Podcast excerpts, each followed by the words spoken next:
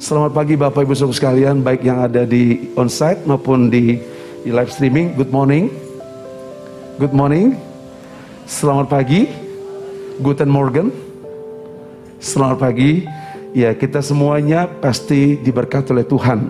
Bukan dengan apa yang kita miliki, tapi kita diberkati Tuhan karena kita memiliki Allah yang besar. Amin saudara sekalian. Tolong saudara pahami ini sehingga kita tidak menjadi takut dengan apa yang kita miliki, tidak takut dengan situasi keadaan pada hari-hari terakhir, tapi kita percaya bahwa Allah menyertai kita. Setuju dengan saya? Semua jemaat sehat-sehat, keluarga kita sehat-sehat, karena Allah menyediakan fasilitas kepada kita untuk mengalami kesembuhan, mengalami kemerdekaan. Dan jawabannya adalah dalam nama Yesus. Setuju dengan saya? Juga Bapak Ibu Saudara sekarang ada di Zoom, ya, ya maaf yang ada di YouTube. Saya percaya bahwa Tuhan yang sama juga yang pernah bekerja atas Adam dan Hawa, Allah yang sama bekerja atas Abraham, Ishak dan Yakub, Allah yang sama juga bekerja atas hidupmu. Amin. Nah, seluruh jemaat Tuhan boleh mengalami kuasa Tuhan. Baik pagi hari ini saya mau share firman Tuhan. Sepanjang bulan uh, Oktober kita belajar bersama-sama bahwa harta bangsa-bangsa dipindahkan oleh Tuhan kepada umatnya. Ini penting kita pahami. Karena kenapa? Karena segala harta bangsa-bangsa, harta di muka bumi ini dari Tuhan untuk Tuhan dan memuliakan nama Tuhan. Ada banyak harta bangsa-bangsa yang tidak dipakai untuk memuliakan Tuhan, untuk menghancurkan orang lain dalam peperangan dan sebagainya, untuk membunuh orang lain, untuk menipu orang lain. Tapi pada hari terakhir Tuhan membangkitkan gerejanya sebagai orang-orang yang dapat dipercaya oleh Tuhan harta bangsa-bangsa. Tapi apa yang Tuhan percayakan kepada kita bukan untuk memperkaya diri kita, bukan untuk menaikkan prestise kita, tapi itu dipercayakan Tuhan kepada kita hanya untuk memperluas kerajaan Allah. Amin. Katakan bersama-sama hanya untuk kurang keras hanya untuk memperluas kerajaan Allah. Setuju dengan saya? Iya, itulah yang Tuhan inginkan. Makanya Tuhan tegur kepada umat Tuhan di kitab Hagai, bagaimana harta mereka mereka pakai untuk bangun rumah mereka pribadi-pribadi. Tuhan katakan bahwa nanti kalian lihat bahwa rumah yang kalian apa rumah Tuhan yang kalian lihat yang tadinya nggak bagus menjadi luar biasa. Karena Tuhan tegur mereka karena mereka membangun diri mereka sendiri, kepentingan mereka sendiri, tapi kepentingan Tuhan mereka tidak bangun suku sekalian. Sehingga Tuhan katakan, aku akan mengalirkan harta bangsa-bangsa ke rumahku. Satu tujuannya suku sekalian supaya melalui gereja Tuhan kerajaan Allah diperluas. Setuju dengan saya? Ya, bangsa-bangsa dijangkau, bangsa-bangsa diberkati, bukannya mereka percaya kepada secara ekonomi mereka diberkati, secara kesehatan mereka diberkati dan itu tujuan Tuhan. Nah, satu firman Tuhan dari Yesaya pasal 60 ya. Yesaya 60 ayat yang pertama sampai ayat yang keenam ya. Kalau sudah dapat bilang amin. Di depan juga ada, tapi kita mau baca bersama-sama ya. Baik, ya. Uh, Yesaya pasal yang ke 60 Yesaya 60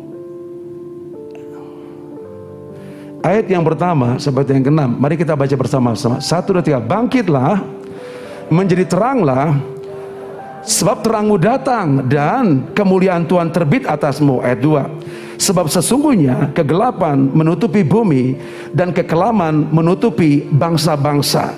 Tetapi terang Tuhan terbit atasmu dan kemuliaannya menjadi nyata atasmu. Ayat 3 lebih keras. Bangsa-bangsa berduyun-duyun datang kepada terangmu dan raja-raja kepada tahaya yang terbit bagimu. Ayat 4. Angkatlah mukamu dan lihatlah ke sekeliling. Mereka semua datang berhimpun kepadamu.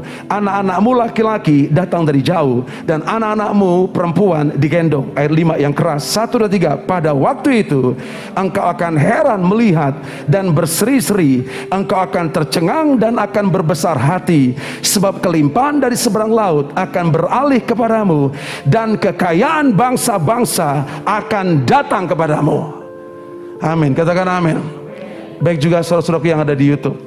Tuhan janji bahwa dia bilang ketika gereja bangkit pada hari terakhir, bangkit itu bukan segera melayani dia, tapi memiliki konsep mindset tentang uang dan kekayaan benar. Karena ketika kita punya konsep uang dan harta benar, sungguh sekali, kita tidak mencintai uang, sungguh sekali. Uang hanya sebagai uh, uh, nilai itu alat alat tukar, alat tukar, dan itu bukan untuk disembah, sungguh sekali. Sama Dulu emas itu seluruh sekalian dipakai untuk Tuhan seluruh sekalian. Iya, ya. Tetapi dialirkan ke hal yang lain, emas jadi disembah saudara sekalian. Dibuatlah lembu emas dan disembahlah lembu emasnya. Tetapi pada hari terakhir, Saudara perhatikan bagaimana orang majus datang kepada Tuhan mempersembahkan sesuatu kepada dia. Apa yang dipersembahkan? Emas, kemenyan, dan mur. Betul nggak? Dibalikan situasi itu. Orang mencintai emas, mencintai harta. Orang mencintai logam mulia. Digoncangkan sama Tuhan. Tapi Tuhan buat satu periode yang baru. Sehingga emas itu bukan untuk disembah emas hanya sebagai nilai alat tukar tapi di sisi emas itu dipersembahkan untuk Tuhan amin Setuju dengan saya? Ini harus kita pahami. Sehingga ketika kita memahami kebenaran ini dengan pikiran benar, maka apa yang terjadi? Tuhan akan mempercayakan kepada kita. Ayat 5 dikatakan, saya bacakan kembali ayat 5. Pada waktu itu engkau akan heran dan melihat dan berseri-seri. Engkau akan tercengang dan berbesar hati. Kenapa? Sebab kelimpahan dari seberang laut akan beralih kepadamu. Dan di ayat terakhir dan kekayaan bangsa-bangsa akan datang kepadamu. Saudara perhatikan peralihan kekayaan bangsa-bangsa kepada gereja Tuhan itu bukan usaha manusia, itu bukan rekayasa manusia, itu betul-betul kedaulatan Tuhan. Katakan amin. Katakan kiri kanan kedaulatan Tuhan. Kurang keras kedaulatan Tuhan. Jadi sebuah janji menyebabkan di belakang janji itu ada kedaulatan Tuhan, ada pekerjaan Tuhan di mana harta bangsa-bangsa, kekayaan bangsa-bangsa akan datang kepada rumah Tuhan seluruh sekalian. Itu kedaulatan Tuhan, bukan kekuatan kita. Yang penting bagi kita adalah bangkit, punya pikiran yang benar, punya pandangan yang benar terhadap uang dan harta. Kita tidak mencinta uang dan harta, kita tidak mencinta harta kita, tapi kita betul-betul cinta Tuhan betul. Amin. Iya.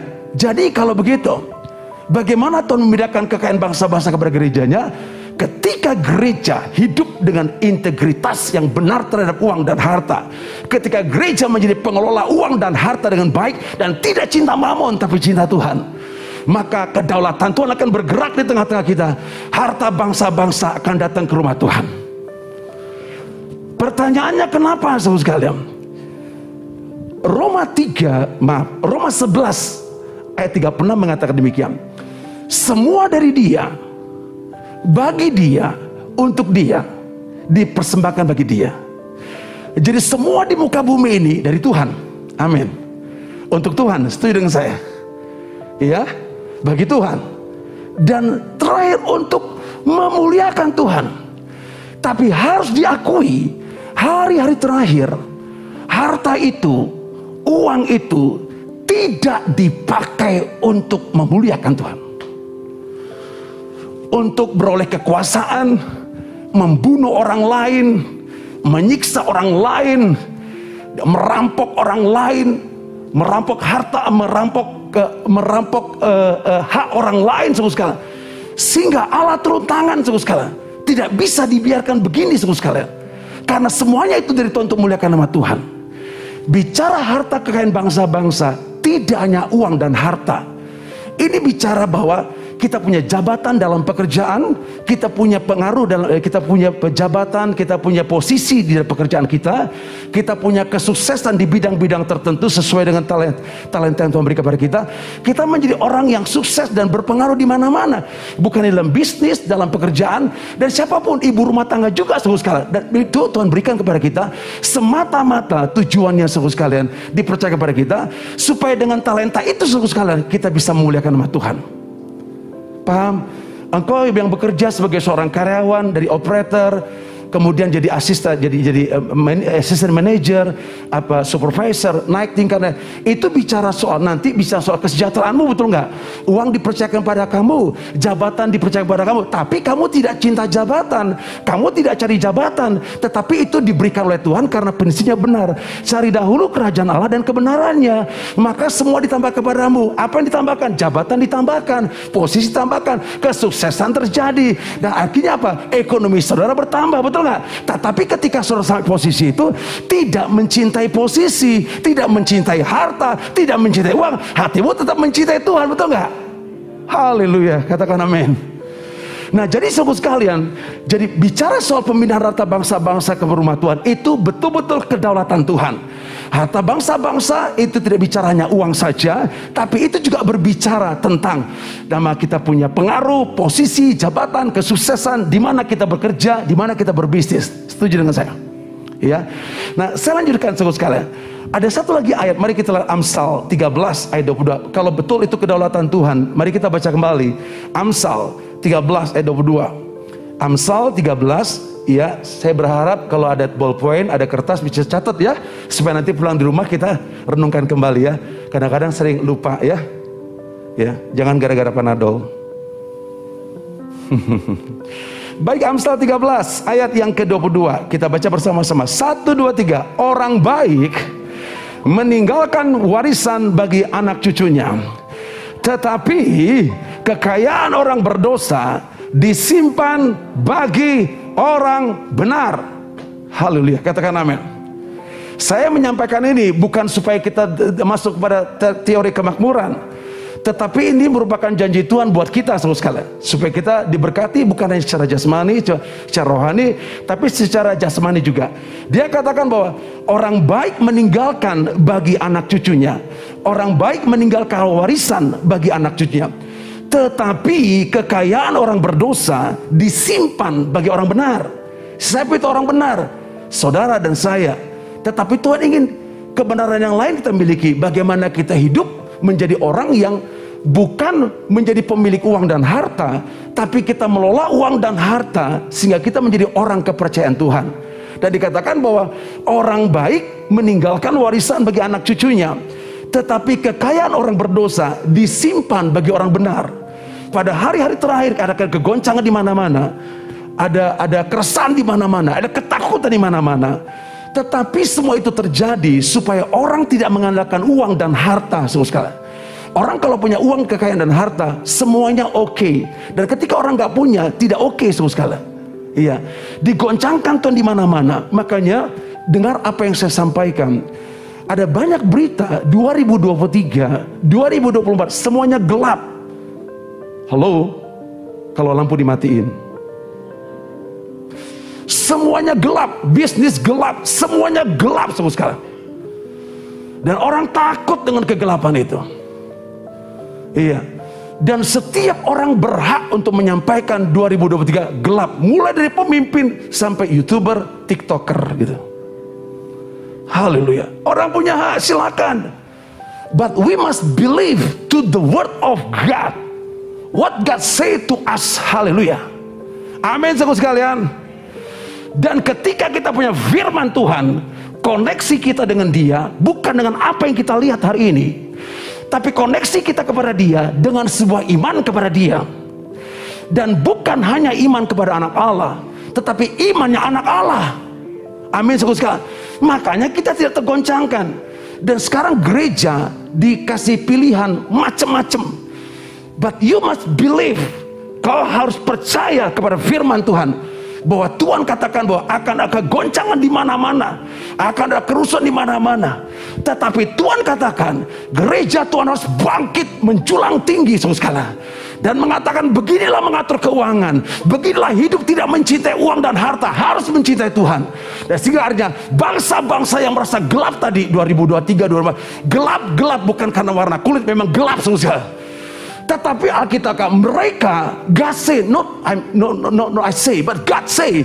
Dia bilang gini dan bangsa-bangsa all the nation in the world all the nation not from Indonesia but all the nation Europe America also Africa amin saudara and God say seluruh bangsa-bangsa akan berduyun-duyun datang ke rumah Tuhan. Why? Kenapa? Karena mereka melihat ada terang Tuhan yang terbit dan terang itu bersinar dan ada di dalam gereja gereja karena orang tidak kuat dengan segala kegelapan demi kegelapan. Kalau sudah katakan amin. Jadi jangan kau lihat dengan keadaan bisnis hari ini. Jangan kau lihat dengan keadaan ekonomi harimu. Jangan kau lihat dengan keadaan rumah tanggamu hari ini. Bangun kembali rumah tanggamu. Bangun kembali ekonomimu. Bangun kembali bisnismu. Bangun kembali pekerjamu. Di dalam kebenaran firman Tuhan. Sehingga kau bukan orang benar. Tapi orang yang berkenan kepada Tuhan. Mari kita lihat pengkhotbah. Pengkhotbah pasal yang pengkhotbah pasal yang kedua, pasal yang kedua 26. Yuk kita baca bersama-sama. Satu dua tiga. Karena Haleluya yang keras. Karena kepada orang yang dikenannya ia mengaruniakan hikmat. Haleluya. pengetahuan, kesukaan. Tetapi orang yang berdosa dikasih tugas sama Tuhan. Apa tugasnya? Apa tugasnya? Yang keras. Untuk menghimpun dan menimbun sesuatu yang kemudian harus diberikan kepada orang yang dikenan Allah. Titik. Are you agree with me? Are you agree with me? Dia katakan bahwa kepada orang dikenannya dia menggunakan hikmat. I want to say to you. Salomo dia masih muda dan dia harus menggantikan ayahnya yang namanya Daud untuk membangun rumah Tuhan. Terus orang bilang gak mungkin Salomo. Tapi Tuhan katakan memang fisiknya tampilannya masih muda. But God give him a wisdom. Hal yang sama. Karena kepada orang dikenannya ia mengaruniakan hikmat. Orang sulit dengan ekonomi dan bisnis. But God, Jesus, will give you a wisdom. Amen. How to manage your company. How to how to manage your your work. Setuju dengan saya? Tetapi jangan melihat apa yang hari ini kau rasakan. Kembali karena Alkitab katakan, jalan hidup orang benar seperti fajar pagi hari. Dia akan naik tinggi sampai rembang tengah hari. Tidak kelihatan lagi bayang-bayangnya. Semuanya kita menjadi orang-orang yang pada titik puncaknya. Karena kita membangun dasar yang benar terhadap hidup kita atas uang, harta, keluarga dan sebagainya. Jadi, jadi peralihan harta bangsa-bangsa ke rumah Tuhan itu hanya berdasarkan kedaulatan dan janji Tuhan. Setuju dengan saya? Dan ayat terakhir dikatakan, dia mengadakan hikmat, pengetahuan dan kesukaan. Tapi orang berdosa punya job. Jobnya apa? Untuk menghimpun segala sesuatu, menimbun segala silakan. Amin. Orang punya hak menghimpun dan menimbun segala sesuatu yang kemudian harus diberikan kepada siapa? Kayak ragu-ragu itu. Udah bapak belur ya? Udah bapak belur ya? Eh, saya kasih, kasih tahu kiri kanan juga ada di YouTube. Kasih tahu kiri kanan. Tetapi orang berdosa ditugaskan untuk menghimpun dan menimbun sesuatu yang kemudian harus diberikan kepada siapa orang dikenan Allah. Haleluya. Haleluya. Paham saudara sekalian? Sekali lagi, berarti pemindahan harta bangsa-bangsa itu bukan karena kekuatan kita, tapi karena kedaulatan Tuhan. Tapi yang penting di sini, yang kedua yang saya sampaikan, selain kedaulatan Tuhan, kita harus membangun integritas terhadap uang dan harta. Ya, sehingga kita dikatakan bukannya Kristus kita berkenan, tetapi karena kita menjadi pengelola uang, kita menjadi orang yang bisa dipercayakan perkara besar karena perkara kecil kita sudah setia. Satu lagi firman Tuhan kita lihat selesai janji Tuhan bahwa bagaimana harta bangsa-bangsa dari rumah Tuhan. Mari kita lihat dari keluaran 3. Keluaran 3 ayat yang ke-21 sampai 22. Keluaran 3 ayat 21 sampai 22. Ini bangsa Israel akan keluar di Mesir. Tapi Tuhan yang bergerak di tengah-tengah mereka karena mereka punya perlu harta untuk membawa itu keluar Mesir. Keluaran 3 ayat 21 sampai ayat yang kedua kita baca bersama-sama. Satu dua tiga. Dan stop. Akunya huruf besar atau huruf kecil? Yang yang keras. Akunya huruf besar huruf kecil.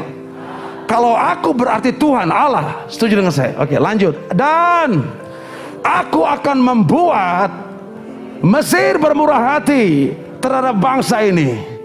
Sehingga apabila kamu pergi kamu tidak pergi dengan tangan hampa. Siapa membuatnya? Tuhan.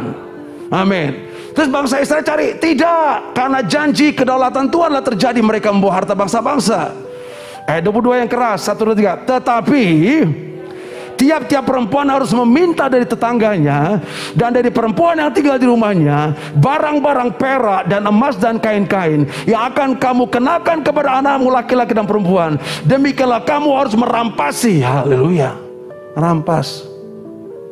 Loh kok ngerampas? Sadis banget tuh? Enggak. Karena selama ini Mesir menindas mereka. Dan semua yang mereka kerjakan untuk pembangunan piramida itu adalah untuk kemuliaan Tuhan. Tapi Mesir mengambil bagian mereka. Sekarang Tuhan bertindak. Makanya Tuhan katakan, Hai orang kaya di muka bumi, jangan kau pakai kekayaanmu untuk kepentingan dirimu sendiri. Kamu harus hargai orang-orang di bawah kamu. Karena kekayaan yang kau miliki bukan untuk kamu, tapi untuk kesejahteraan dia. Setuju dengan saya? Jadi, saya sedikit jelaskan. Loh, kok di gereja beda-beda? Ada yang cuma secara, secara ekonomi kaya banget, ada yang kurang. Yang kaya bukan untuk jadi sombong dan tinggi hati. Yang kurang bukan menjadi minder dan takut dan tidak bisa bergaul. Tapi yang kaya ini harus memberkati yang kekurangan. Tapi yang kekurangan dia tidak boleh minder karena di dalam diri dia pasti ada sesuatu yang lebih untuk memberkati dia. Sehingga di dalam gereja tidak ada rasisme. Tapi yang adalah keseimbangan. Setuju dengan saya? Setuju dengan saya? Itulah Tuhan kerjakan di tengah kita. Sehingga kita tidak berharap dengan orang kaya. Tapi berharap kepada Tuhan. Dan Tuhan pakai si A, Tuhan pakai si B, Tuhan pakai si C. Sesuka hati dia.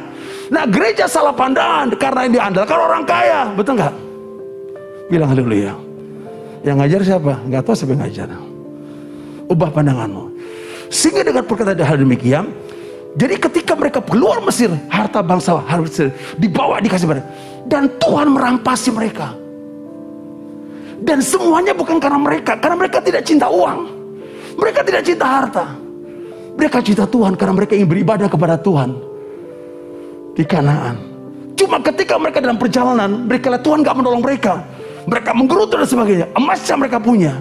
Bukan untuk memuliakan Tuhan. Emas mereka buat lembu emas. Dan mereka menyembah emas. Allah gak suka karena mereka beralih. Dari cinta Tuhan kepada cinta emas dan harta. Banyak anak Tuhan juga demikian. Awalnya cinta Tuhan. Tapi setelah kerja punya harta. Dia gak bisa cinta Tuhan lagi. Dia mulai cinta hartanya one day God will destroy it. Supaya kita begitu mengandalkan Tuhan. Nah, poin kedua yang saya sampaikan. Berarti kepercayaan Tuhan karena Tuhan berkenan kepada kita. Apa maksud berkenan? Berkenan adalah kita harus menjadi pengelola uang dan harta yang bijak. Itu sebenarnya poin pertama, poin kedua saya jelaskan. Tuhan bilang, jangan cinta akan uang. Karena cinta uang akan menyebabkan berbagai hawa nafsu. Nafsu jahat. Jadi bagaimana kita menjadi kepercayaan Tuhan adalah ketika kita menjadi deep in our heart. Dalam batin kita mendalam. Kita tidak pernah mencintai uang. Kok enggak amin? Memang segala-galanya perlu uang. Ke toilet juga perlu uang. Tetapi uang bukan segala-galanya. Tolong tolong di, di, di, di, dipahami. Nah, ketika kita mencintai Tuhan, akibatnya Tuhan mempercayakan harta kepada kita. Apa yang kita lakukan dengan harta itu? Mari kita lihat Lukas 16. Lukas 16 ayat 10 sampai 13. Lukas 16 ayat 10 sampai 13. Mari kita baca bersama-sama. Satu, dua, Tiga, barang siapa setia dalam perkara-perkara kecil, ia setia juga dalam perkara-perkara besar. Dan barang siapa tidak benar dalam perkara-perkara kecil, ia tidak benar juga dalam perkara-perkara besar. Ayat 11, 1, 2, 3. Jadi, jikalau kamu tidak setia dalam hal mamon yang tidak jujur, siapakah akan mempercayakan kepadamu harta yang sesungguhnya? Ayat 12. Dan jikalau kamu tidak setia dalam perkara dalam harta orang lain, Siapakah akan mempercayakan kepada berahkan menyerahkan pada hartamu sendiri kepadamu? Ayat 13. Seorang hamba tidak dapat mengabdi kepada dua tuan. Karena jika demikian dia akan membenci yang seorang dan mengasihi yang lain. Atau ia akan setia kepada yang seorang dan tidak mengindahkan yang lain. Kamu tidak dapat mengabdi kepada Allah dan kepada Mammon. Poin pertama dalam poin kedua yang saya jelaskan. Bagaimana kita punya integritas terhadap uang. Kita tidak mencintai uang tapi mencintai Tuhan. Amin. Poin yang kedua ini saya jelas yang, yang keduanya. Dia katakan bahwa kamu harus menjadi pengelola uang, tapi bukan pemilik uang dan harta. Kita dititipkan sama Tuhan menjadi pengelola uang. Ada yang lima talenta, ada yang dua talenta, ada yang satu talenta. Ketika itu dikelola dengan baik, Tuhan senang karena ketika kita setia dengan apa yang Tuhan percayakan, maka Tuhan akan percayakan hal yang besar termasuk harta bangsa-bangsa. Sekali lagi saya jelaskan, uang yang kita miliki setiap bulan kita dapat uang. The first, pertama, berikan perpuluhan. Setuju dengan saya? Kedua, saudara sekalian, berikan sebagai persembahan. Perpuluhan adalah milik Tuhan, nggak usah dituntut. Persembahan adalah sebagai benih yang kita harus tabur. Ketika kita tabur, kita akan tuai. Makanya pesan Pak Paulus kepada jemaat Korintus, jemaat Korintus, tabur banyak, tuai banyak, tabur sedikit, tuai sedikit. Jadi merupakan berkat berlimpah pada kita saat kita menabur. Jadi kalau kita punya uang katakanlah seribu perak saudara sekalian, maka apa yang Tuhan inginkan? Katakan 10% kita kasih perpuluhan, jadi 100 perak. Tinggal 900. Maka 100 ambil untuk persembahan. Persembahan misi, persembahan gedung. Kita nanti mau renov gedung ini, betul nggak? Bilang haleluya. Kita mau renov, renov gedung ini, pekerjaan misi di diakonia, dan bulan Desember kita akan bergerak bersama-sama bukan hanya menekankan perayaan Natal, tapi membagi sembako ke masyarakat kota Bandung, betul nggak? Dan sampai kepada masa Shalom, Shalom kota Bandung, Shalom tetangga saya, sehingga mereka boleh mendengarkan Shalom dan dan mereka mengalami kasih Tuhan. Karena selama ini di Natal selalu ke dalam, ke dalam, ke dalam, ke dalam. Dan Tuhan eh, beritahu kepada kita, kita keluar memberkati orang lain yang belum mengerti namanya Christmas terus sekali, Natal. Nah, ketika kita berikan kepada kita, itu jadi persembahan. Terus setelah persembahan, tinggal 100, 100, ya, tinggal 800. Ambil 750, ya, sebagai kelola itu. Jangan lebih besar pasak daripada tiang. Ini bicara gaya hidup. Jadi kalau Tuhan percayakan 750 lagi untuk kepada kita, maka kelola uang itu untuk semua kehidupan kita sehari-hari. Saya yakin bahwa Allah pasti mencukupi kita. Kurang keras amin ya. Allah pasti mencukupi kita dengan 750 itu. Sehingga tidak boleh besar, tidak boleh lebih besar pasak daripada tiang. Harus bangun gaya hidup yang benar, saudaraku sekalian. Sehingga kita tidak berlebihan daripada apa yang Tuhan percaya pada kita. Setuju ketika atur dengan benar, tinggal 50. 50-nya saudara, saudara harus investasi. Saya tidak katakan dengan investasi bodong saudara sekalian. Investasi itu bicara tabung untuk kebutuhan hidup kita sehari-hari eh, untuk itu untuk kebutuhan hidup kita ke depan baik itu untuk anak sekolah kuliah sehingga kayak gini nggak bisa kita bilang saya kaget anak saya sudah gede dan kemudian mau sekolah dan saya butuh dana ya Gak usah kaget karena anakmu serumah dengan kamu dan kelas 1, kelas 2, kelas 3 udah ketahuan betul nggak? Sehingga tujuannya supaya kita tidak menjadi gopoh, panik dan pinjam sana sini. You agree with me? Setuju dengan saya? Setuju dengan saya? Iya. Sehingga akhirnya ketika uang kita kelola dengan benar, kita katakan setia dalam perkara kecil, Tuhan percayakan perkara besar. Tetapi kita tidak mencintai uang dan harta. Dan Tuhan akan berikan harta bangsa-bangsa kepada kita. Karena harta bangsa-bangsa itu milik Allah semesta alam. Dan itu harus dipakai untuk memuliakan Tuhan bukan untuk membunuh orang, membunuh massa, menghancurkan orang lain dan menghancurkan keadaan situasi bumi, iklim dan seluruh cacar, tapi dipakai untuk Tuhan. Dan Tuhan mulai bergerak membangkitkan gerejanya dalam terang luar biasa dan harta bangsa dia berikan kepada gerejanya dan gereja tidak mencintai uang dan gereja mengelola uang untuk kemuliaan nama Tuhan termasuk jabatan saudara posisi saudara kesuksesan saudara, pengaruh saudara, di mana pun saudara berada, itu tidak mengganggu saudara untuk mencintai itu, untuk mencintai Tuhan. Saudara tetap mencintai Tuhan. Ada amin. Setuju dengan saya? Saya sedang berharap dengan orang-orang yang bukan sedang diberkati, bukan hanya diberkati, tapi orang-orang yang punya masa depan, yang siap dipercayakan hal besar daripada Tuhan. But I want to say itu, saya katakan pada kau, jangan kau lihat keadaan dirimu, tapi lihatlah janji firman Tuhan. Setuju dengan saya? Terakhir tunggu sekarang. Dan ketika harta bangsa-bangsa Tuhan berikan pada kita, kita dipercayakan mengelola uang dengan benar, saudara.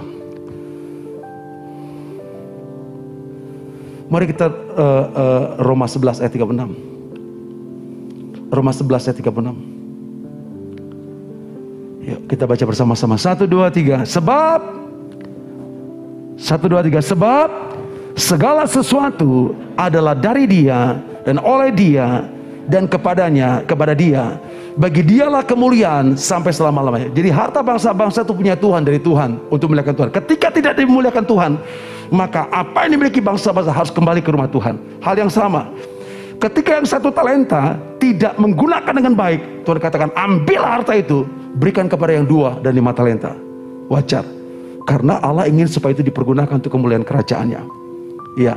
Jadi sepuska ketika kita tidak cinta uang, kita memuliakan Tuhan lewat harta kita, kita menjadi pengelola uang dengan benar harta dengan benar, maka Tuhan akan percayakan harta bangsa-bangsa kepada kita. Maka di ayat di di, di Yesaya 60 dikatakan bangkitlah menjadi teranglah. Terangnya maksud apa? Punya mindset yang benar, tujuan yang benar, pandangan yang benar terhadap uang dan harta. Dan yang terakhir, ketika kita pahami semuanya deh, God will bless you.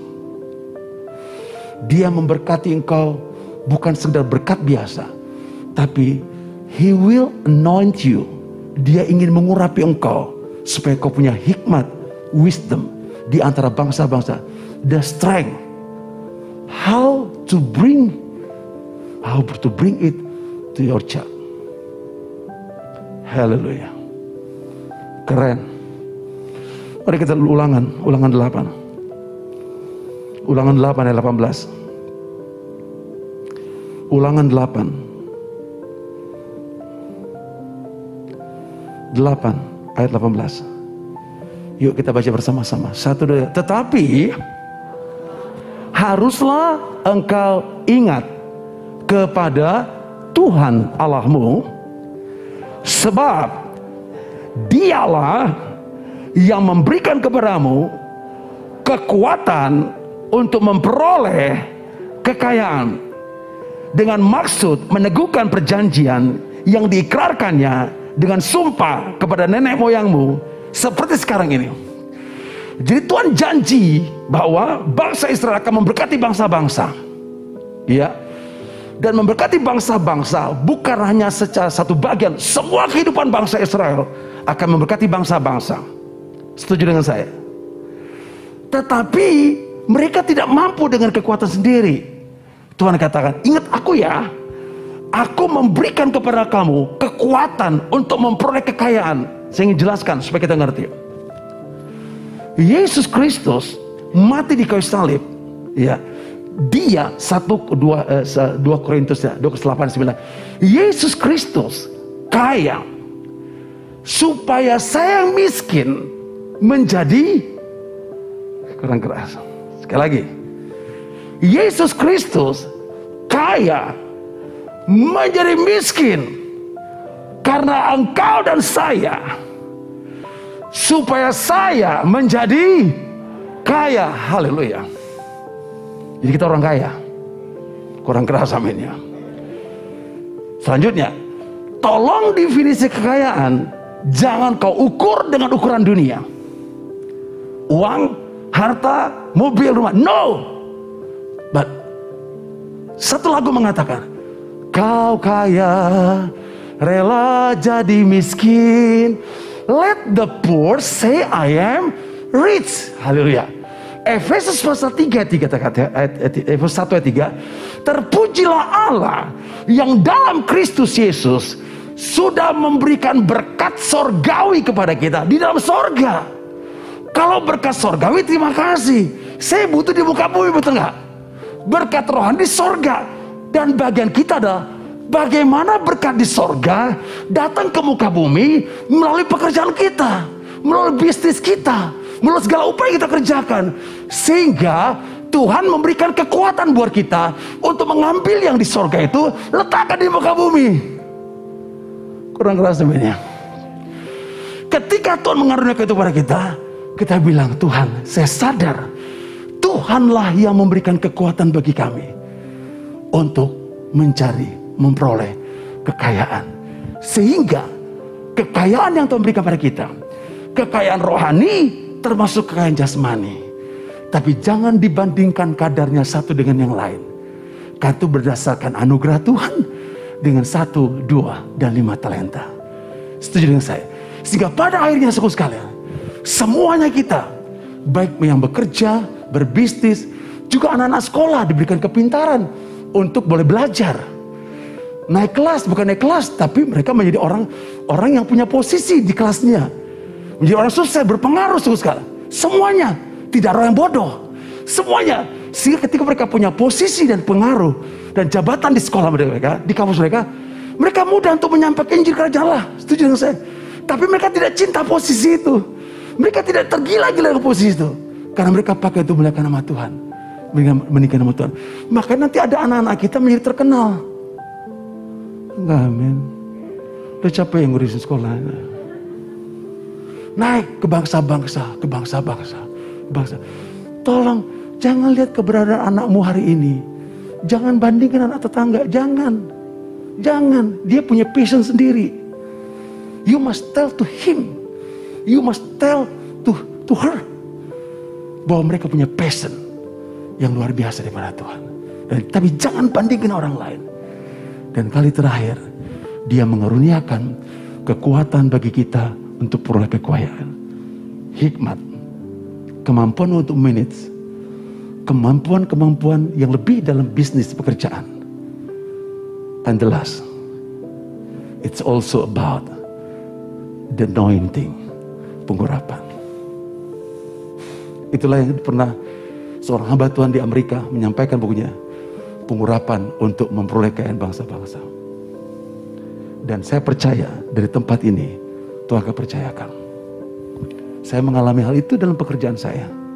Dan semuanya karena Tuhan. Tapi saya tidak mau cinta uang dan harta. Setuju dengan saya? Halo? Ada amin sekalian?